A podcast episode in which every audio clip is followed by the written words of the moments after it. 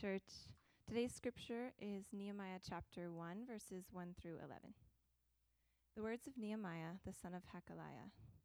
Now it happened in the month of Kislev, in the twentieth year, as I was in Susa the citadel, that Hanani, one of, the, one of my brothers, came with certain men from Judah. And I asked them concerning the Jews who escaped, who had survived the exile, and concerning Jerusalem. And they said to me, the remnant there in the province who had survived the exile is in great trouble and shame. The wall of Jerusalem is broken down, and its gates are destroyed by fire. As soon as I heard these words, I sat down and wept and mourned for days, and I continued fasting and praying before the God of heaven. And I said, O Lord God of heaven, the great and awesome God, who keeps covenant and steadfast love with those who love him and keep his commandments let your ear be attentive and your eyes open to hear the prayer of your servant, that I now pray before you day and night for the people of Israel, your servants, confessing the sins of the people of Israel, which we have sinned against you. Even I and my father's house have sinned. We have acted very corruptly against you, and have not kept the commandments, the statutes, and the rules that you commanded your servant Moses. Remember the word that you commanded your servant Moses, saying, if you are unfaithful, I will scatter you among the peoples. But if you return to me and keep my commandments and do them, though your though your outcasts are in the uttermost parts of heaven, from there I will gather them and bring them to the place that I have chosen to make my name dwell there. They are your servants and your people, whom you have redeemed by your great power and by your strong hand. O Lord, let your ear be attentive to the prayer of your servant and to the prayer of your servants who delight to fear your name, and give success to your servant today, and grant him mercy in the sight of this man. Now I was cupbearer to the king. This is the word of the Lord. Please be seated.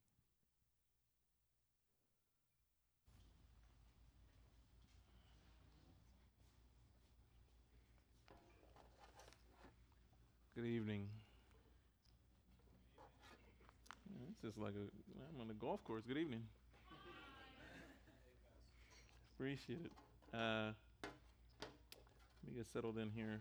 My notes and my Bible and my timer. Thank you, worship team. Uh, thank you, Cody, for reading. Really appreciate it. Uh, the past few times I've preached, I've forgotten to introduce myself. Uh, my name is Marcus, and I am one of the pastors here at Redemption and I am growing fond of you uh, people who have been here longer than I have. Uh, I've learned to wear short sleeves. Uh, it's it's uh, it's uh, it's a lifesaver, right? Uh, to wear short sleeves. let me be quick to remind all of us here, and including myself, of something very serious. Um, what I'm going to do in the next half hour, I will be judged more strictly before God for. Uh, James chapter 3, verse 1 says to us and any other preacher who occupies this, this space that let not many people seek to be teachers, but those who teach will be judged more strictly, and some versions of the Bible says more harshly. So um, the reason I, I stand here is not because of any talent that I have, but to obey and know that one day I will stand before God um, and be evaluated on what I'm doing right now. So if you would join me in that seriousness and let's get into the Word of God, I would. Um, we can honor God in that way. So let us pray. Thank you, Father God, for these people. Thank you for the city of Tucson. Thank you for my brothers and sisters uh, in Christ under the Lord, uh, seeking to serve, seeking to understand, seeking to follow, seeking to shepherd seeking to move closer to you one day at a time. Lord, I pray for our service as we offer uh, just our meager talents, gifts. Um, will you bless them? Lord, I pray that the words of my mouth and the meditations of my heart, the study during the weeks, and the Holy Spirit um, all be acceptable in your sight. In Jesus' name I pray. Amen. As Cody read uh, from the book of Nehemiah, uh, if you've been with us the past couple of weeks, you know that we've been in the book of John. So we're taking a break from the book of John for the next nine weeks. We'll pick John back up um, in the first week of um, August. And for the next nine weeks through the summer, we'll work through the book of Nehemiah. Um, so we will get back to John. And when we do, we will pick up, I think, in John chapter 12. So if you have your Bibles, open them. If you have your devices, this morning, will, uh, this morning, this evening or this morning will be in Nehemiah chapter 1, as Cody read, from verses 1 to 11.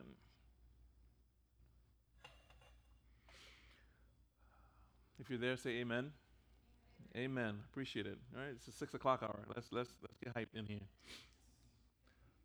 For much of the 20th century, the latter half of the 20th century, the United States, our country, had an adversarial relationship with the USSR, or what we know, or what we used to know as the Soviet Union, what has now become Russia. Uh, when the when World War World War II ended in 1945, us and the Soviets became the two world powers, the two superpowers in the world. And for the longest time, we competed almost in every category about everything in this world. Uh, we competed, right? If if they built a missile, we build two, or we build missiles that could go further, or that could bomb a bigger city. When it was a political race, it was a military race, it was an economic race, and those things, the the far-reaching uh, hands of the United States or Russia or the Soviet Union were seen all over the world. They send a guy around the earth, we send, I don't know, four or five guys to the moon. Whatever they did, we could do better, and whatever we did, they wanted to do better, right? It is during that time that we started to understand what the world was like and the dangers of possibly coming under attack from the Soviets. So in October of 1962, President Kennedy is the president of the United States at this time.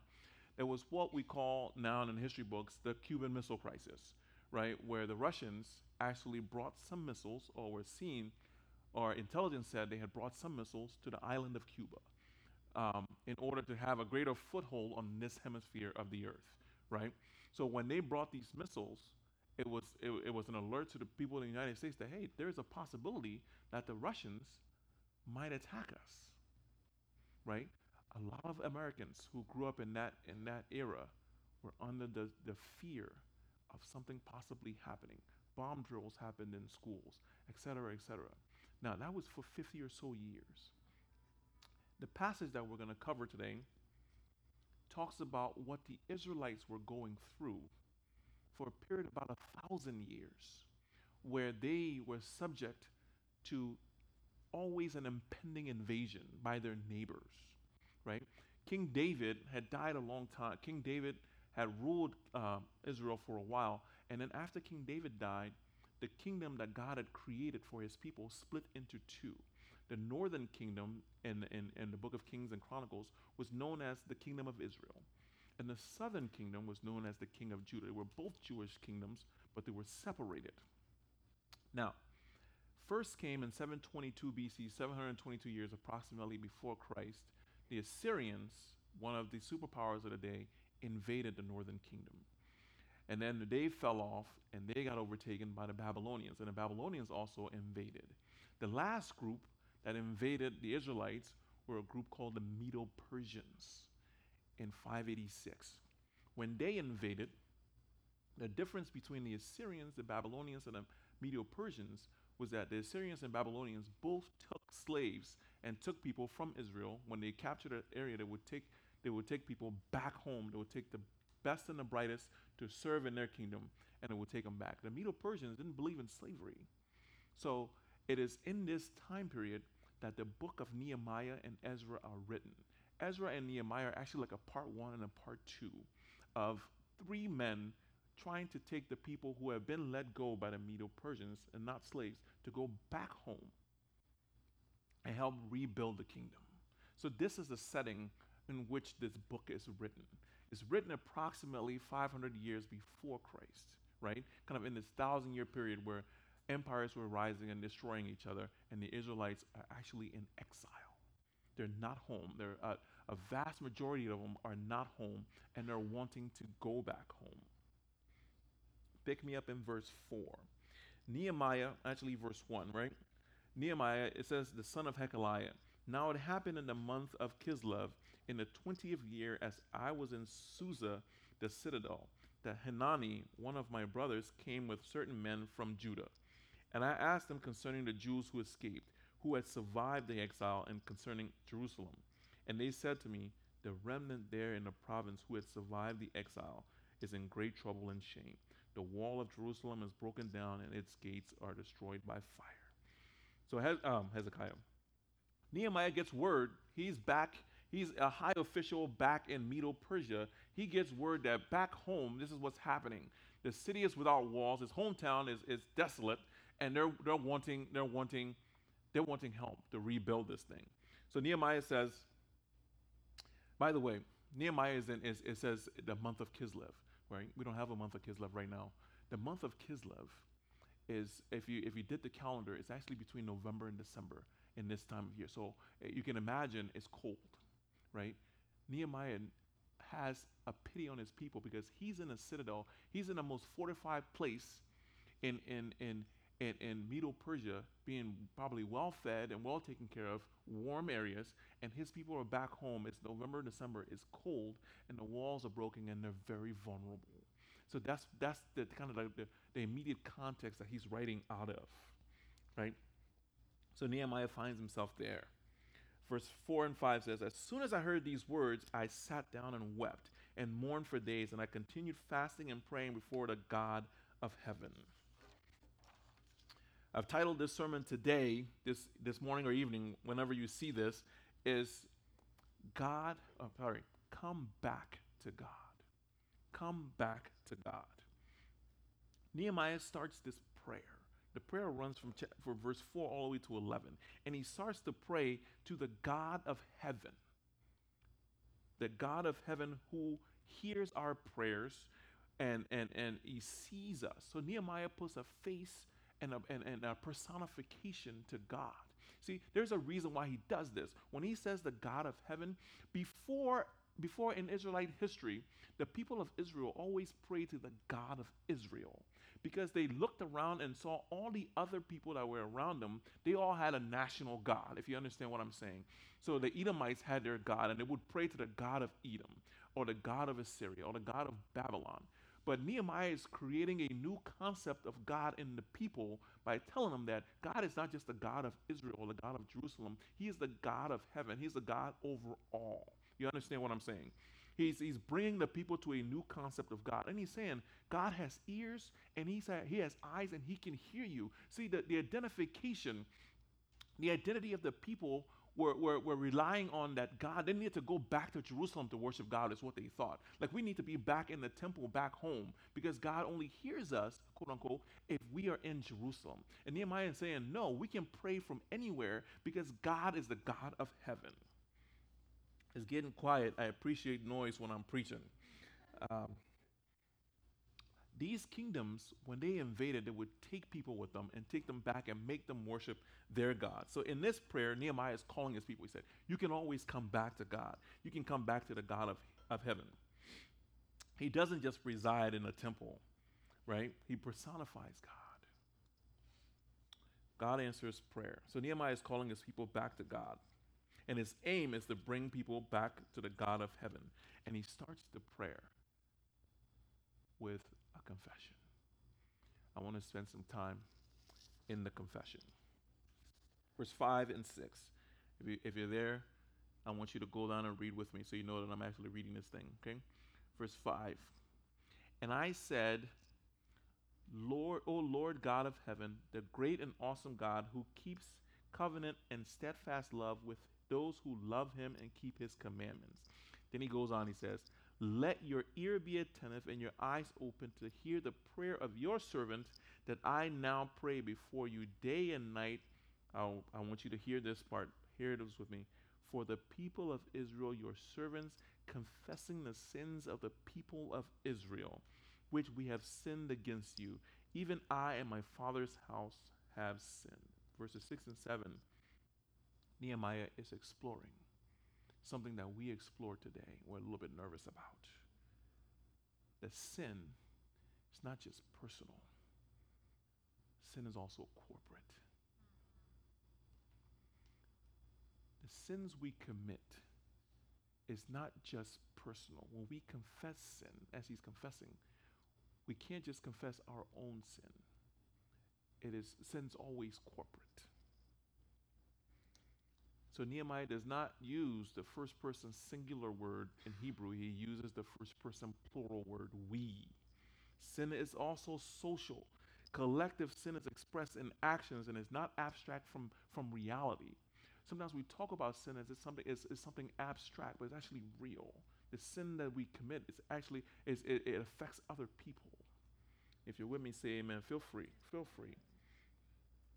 Um, if you're new to Christianity or you're new or you're new to maybe the Bible or the Word, when we talk about confession, confession, as Nehemiah is doing it in this chapter, is actually agreeing with God that we have indeed done wrong. You're agreeing with God, agreeing with God in his evaluation of you. You're saying, God, the way that I don't measure up, the way you see me, that's the way I'm seeing myself, and I am sorry. You understand, right? He is, he is, he is, he is giving, even giving God permission. He's surrendering to God and saying, God, I confess all of these things. See, prayer, prayer and confession, prayer doesn't change God. Prayer changes us. Right? Nehemiah is confessing sins that he did not personally commit. Somebody said, mm, I heard it. There we go. He is confessing sin that he didn't personally commit. Now, I always say this, and you guys got to hear me. I'm preaching to myself, but I'm in a room full of people, right? I hope I'm on your block right now. And if I'm on your block, I hope I'm in your house. And I'm in your house, I hope my feet are on your couch, right? I need you to hear me. I need you to be with me this morning, right? This is the time in the sermon when I start going and people start looking at their watch and getting nervous, right? But I'm with you in this. When I read this passage and I saw that he was not only confessing his own his own sin, but he was confessing the historical sins of his people, I thought, "Oh man, what, how am I going to say this?" The question I have in my mind as I was preparing for this for weeks um, is, why confess sin that you didn't personally commit? Why does Nehemiah why is Nehemiah confessing the sins of the people of Israel, his household, me and my father's household, and then myself? Why is he doing that? I'm not smart enough to answer that question, so I had to go to further sources. Uh, theologian Millard Erickson, who was a prof at Baylor University, Truett Seminary, gives me gives us some reasons why we ought to participate in this confession. I hope you I hope you're feeling the weight right now because we're, we're, we're in it together. Right? He says this. One, we are generally, as people, we are generally inclined to disregard sins that we didn't have an active choice in. If we don't have an active choice in the sin, we tend to disregard it. A, a, policy that our city passes or our country has because we don't we don't actively do anything to contribute or not contribute to that we, we, tend, we tend to distance ourselves from that, right? Two, our membership in a group can color our perception of reality, okay? An example of this is think of Marie Antoinette um, in the French, during the French Revolution. The people are hungry, they're revolting, they come to her, and, and, and it's people, the people are hungry, they need bread. They say, oh, the people don't have bread. You know what she tells them? She's so distant from the populace, she tells them, let them eat cake. How they gonna eat cake? They don't have bread. She's distant, right? Third, our involvement is less obvious when we're a member of a group. When, it, when it's a corporate sin, when our involvement is less obvious when, when it's in a group or is in past history. In the fall of 2013, a few years ago, I was a younger man, more spry, I would say, and I was in my first year of seminary, and I, I was in, in the Boston area and the Boston Red Sox uh, won the World Series, the baseball championship of America. Some of you guys missed that one. Uh, the World Series, they won the World Series. Uh, my friends called me and said, Hey, Marcus, forget the studying. Let's go downtown Boston. People are, you know, cheering on the Red Sox and they won the World Series and we're there. Let's go. I was like, Yeah, I'll do that. We get in the car, we pack up in the car, we go downtown Boston. 40 minutes, we get downtown. And kind of breaks loose.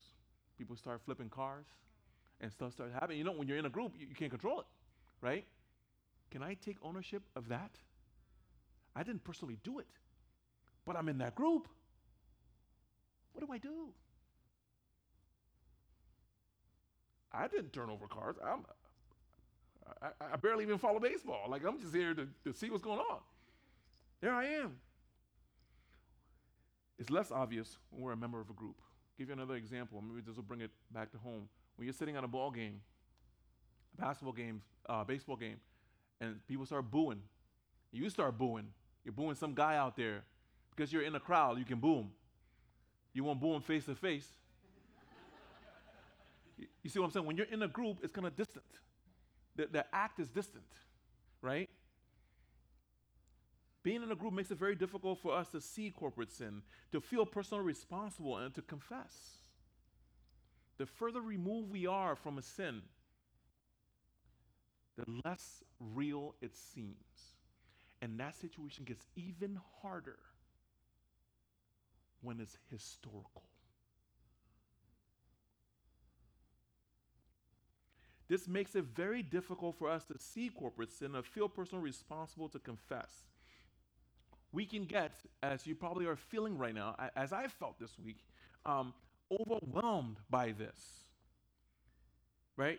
You can choose to take this on alone. It's too heavy a burden for any of us to carry. Right? Some of you, I, I know when I was when I was sitting, I said, man, I'm gonna have to say this on Saturday. And I'm sitting there thinking, here's what I, here's what I was thinking. It's not bad enough that I have to confess my sin? You want me to confess historical sins of everybody else that I don't know, something I didn't do, I had nothing I had nothing to do with? I can't do that. I can't. It's too heavy a burden. You want me to confess the sins of others, other people that I don't even know, Marcus. Please, right? If that's where you are right now, I have hope for you this evening, but not yet. Hang on. With God, sin is both individual and corporate. I can't say that enough. Corporate or group sin has often, usually often takes a backseat to individual sin in our culture because corporate sin seems so entangling and so and so so far out of my reach. I can't do anything, right? It's easy to disengage from.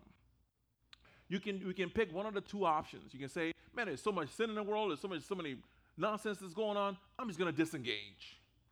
I'm gonna worry about me and God. I'm gonna worry about the vertical beam on the cross. I'm not gonna worry about the horizontal beam. I'm just gonna worry about the me and God. Or you can take on all the weight and drive yourself into depression and anxiety and fear.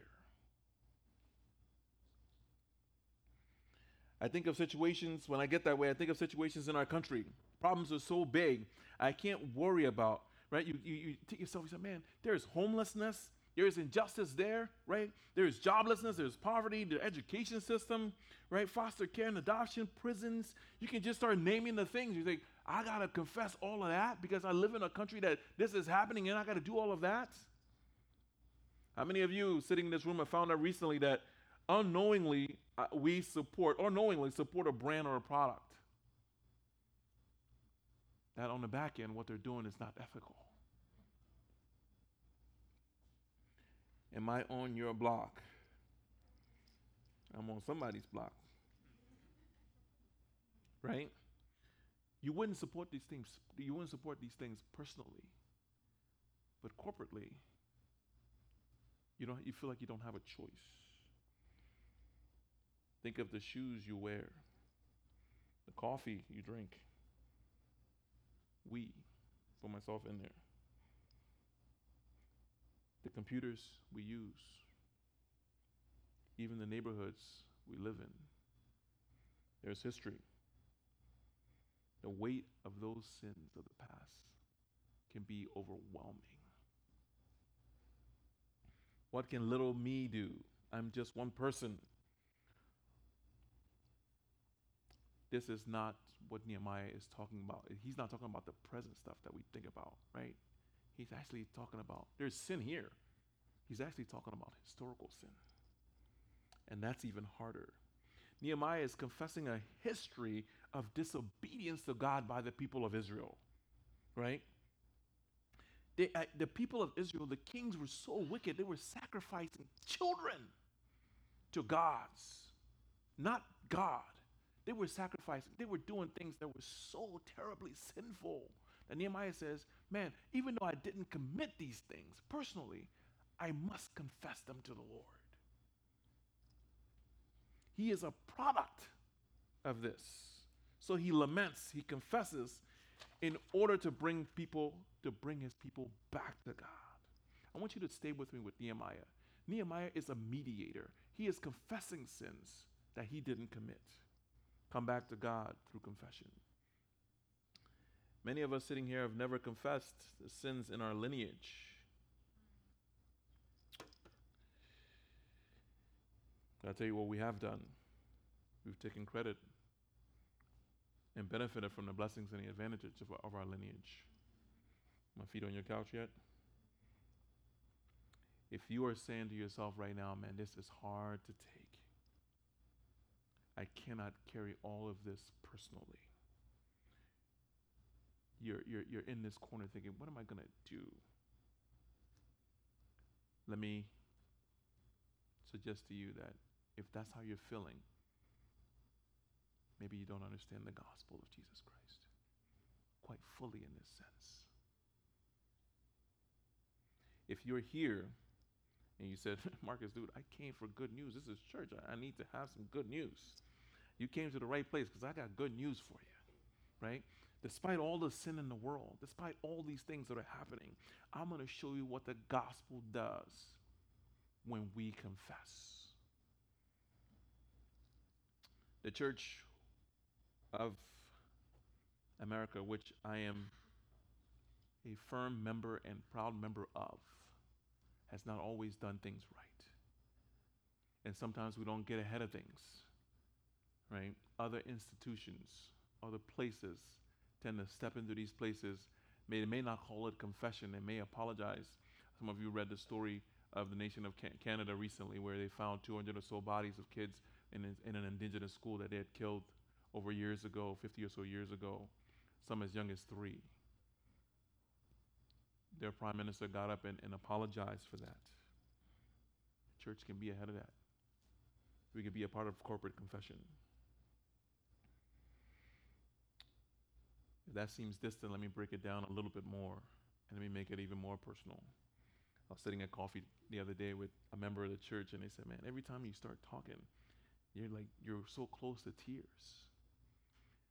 I, I, I can't explain why, but I'm going to tell you a story. I spent some time confessing some sins that I didn't commit, but I needed to commit, that I needed to confess. My father, you've heard this story before, my father worked closely with a dictator of a country, a, a, a government that oppressed a certain tribe of people in my country. I, being the son of the assistant director of the Secret Service of the country, benefited. I know this is a buzzword, but I was privileged to have a private school education based on my dad's position. My dad reluctantly held this job, but his government oppressed people. I didn't have anything to do with it.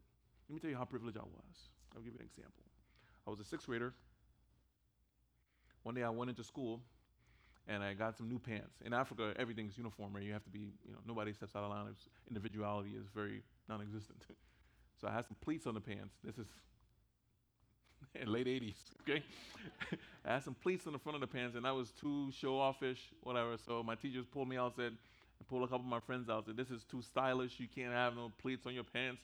This is not, this is not uniform. So you guys need to go home. They sent us home. Me, I told my friends, I said, we're not going to go home because I, I know somebody. I walked from my school, which is not that far, to the executive mansion of Liberia, which is the White House of Liberia, where my dad worked. And I went to the gates and I told the soldiers who were manning that place, which, I mean, and I told him, I said, my name is Marcus Doe. My dad works upstairs. Oh, yeah, go ahead, you know, that's privilege. I went upstairs and I got my dad. My dad went back to the school and I got back in school. I benefited from that. You understand? I could walk anywhere in Liberia when I mentioned my last name because we had the same last name as the dictator, and people thought my dad was the president. So I could walk anywhere and say my name is X, Y, and Z, and I got I got open whatever I wanted. But that same government was privilege. I had to confess that. You see, you see what I'm saying? Years and years of privilege. Confession is a way to engage the feelings of aloofness and helplessness in a world filled with sin. That's how we get that's how we get connected, right? The history of sin, the product of sin. Let me welcome you into a world of humble confession before the Lord.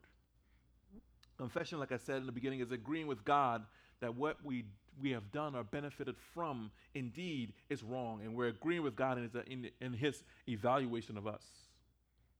Let me remind you that none of us here can cast a stone in the past at, at any sinner. I see people doing that kind of stuff now. But we can confess our having benefited or participated in some form of social or corporate sin. Come back to God. Coming back to God, as Nehemiah is showing us, requires confession, both individual and corporate, regular confession.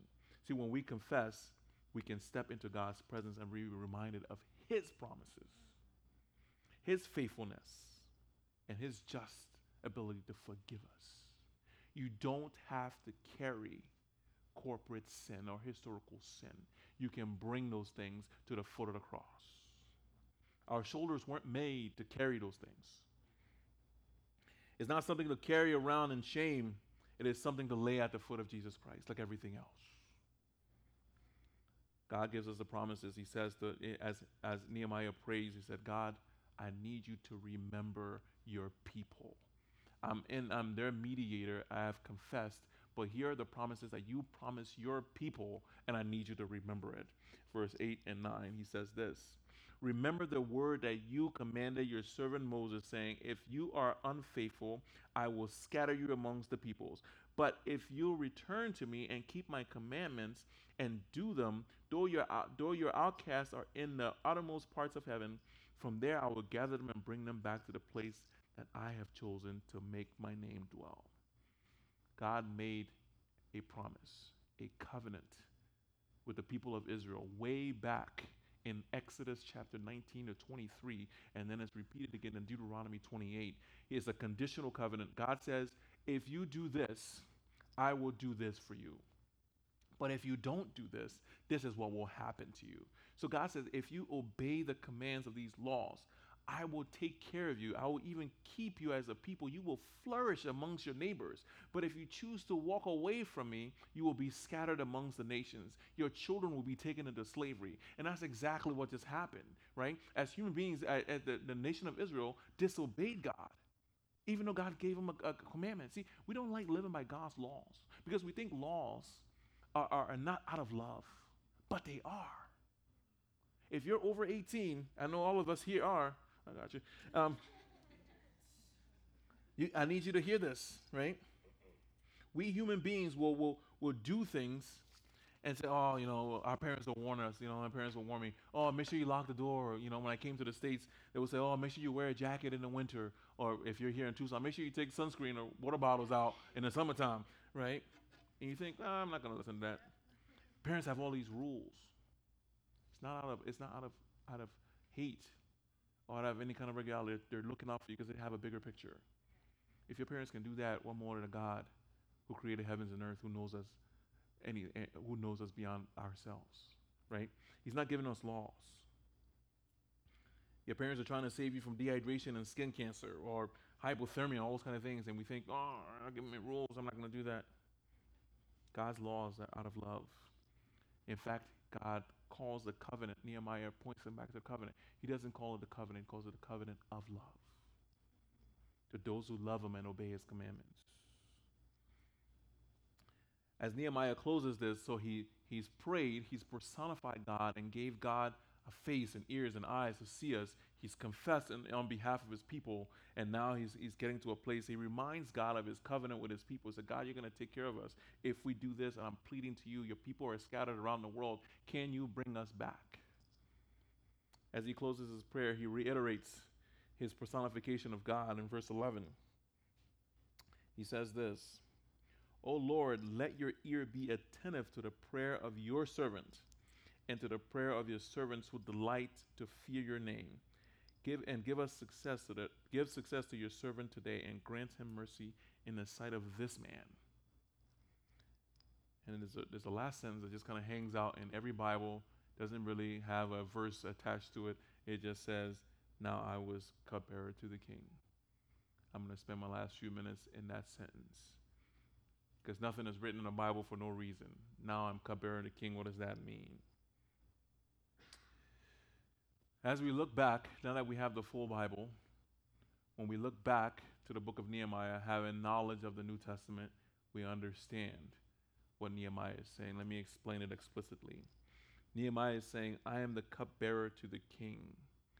This man is referring to the king. So Nehemiah, as the cupbearer, we don't have cupbearers these days, right? Is the mo- one of the most important people to the king of Medo Persia he is uh, a migrant or a refugee from another and in exile, and he's risen up to be almost the right hand man of the king. I need you to stay with me. Nehemiah is bringing us into this story in a book of Nehemiah using a stylistic device, right? A literary style that is called foreshadowing. If you read a book, sometimes you get a little hint of what's coming next, right? In this book of Nehemiah, he's giving you, in this prayer, he's giving you a little hint now, the, the, theologians always go back and forth. did he know he was actually doing this, or is it a sovereign God that's actually writing this? I believe it's the sovereign God that is writing this book through Nehemiah. And Nehemiah is going about his life and praying to God, but he doesn't understand that the, the next chapter is still coming. And it's such a beautiful chapter. You guys ready to get to the good part of this thing? Right? Who is Nehemiah? Who does he represent? Nehemiah is a man who cares about the people. If you sat in any Sunday school class ever in your life, when we talk Nehemiah, what do we talk? Building of what? This entire chapter one is not a mention of a wall. He's talking about the people. He addresses the people before he addresses the project. Okay? No mention of the wall, but lots of mention of the people. Lots of mentions of the covenant, lots of mention of confession. Nehemiah is a great foreshadowing of who is to come, the Messiah.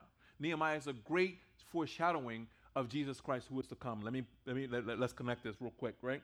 The, Nehemiah, the, the Messiah who cares for his people enough to leave his heavenly dwelling place. At the beginning of the sermon, I told you Nehemiah was in the citadel, the most fortified place, the most caring, warm place, right? And he's endeavoring to God to leave and go and rebuild.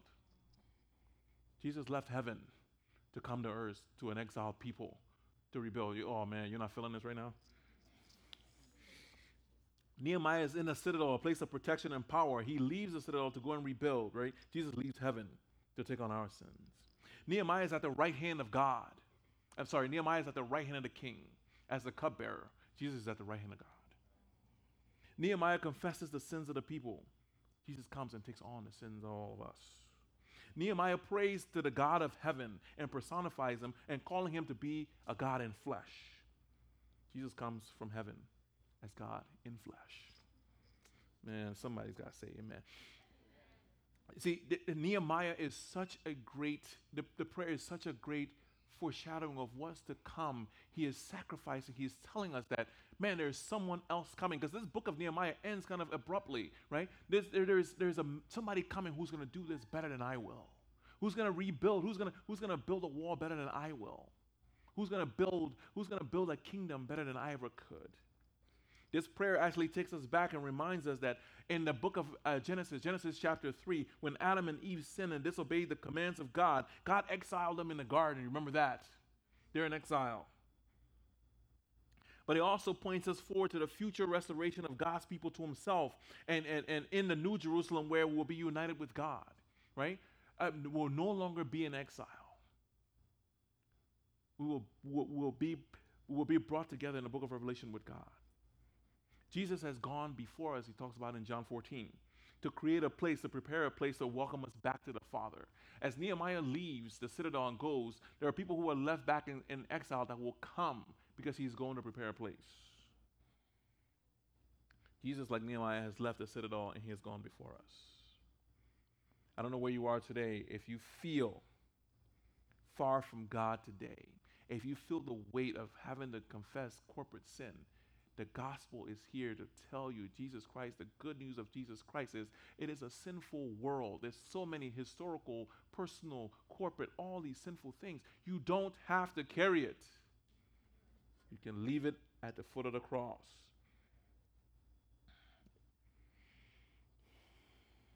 It doesn't have to feel overwhelming and helpless. Jesus took on our sins. He took on my sins. He took on your sins. He took on our sins.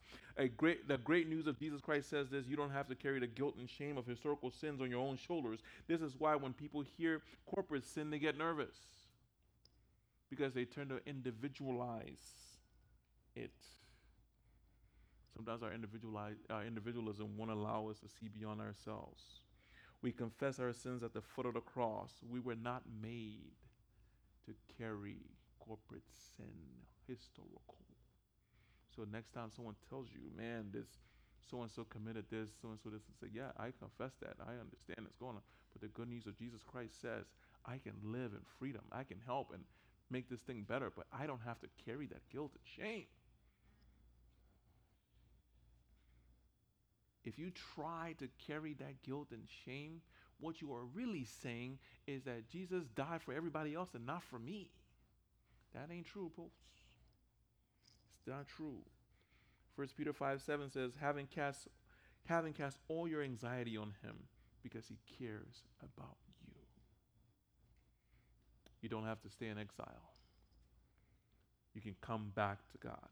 He's the only one that can carry the weight, that can bear the weight of individual and corporate sin. Understand this fully that there is corporate sin in the world, but we can't carry it individually. We can acknowledge it, but we lay it down at the foot of the cross. We come back to God.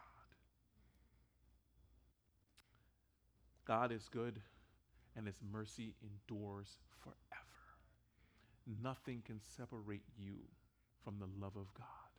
If you want to start walking towards God, you start with confessing and you move and remind Him of His promises. And you take those promises on. You don't take on corporate sin. Let us pray. Thank you, Father God, for your mercies never fail, and they are new every single morning. May we rest and know that, yes, there's corporate sin, there's sin all over the world. Doesn't mean we just disengage or we burden ourselves with it. We bring it to you. We pray to you. We confess to you. We work to make things better, but we don't carry it and we don't ignore it. Lord, I pray that this sermon will sink in to my heart, to our hearts, and into our city. We honor you and praise you. In Jesus' name, amen.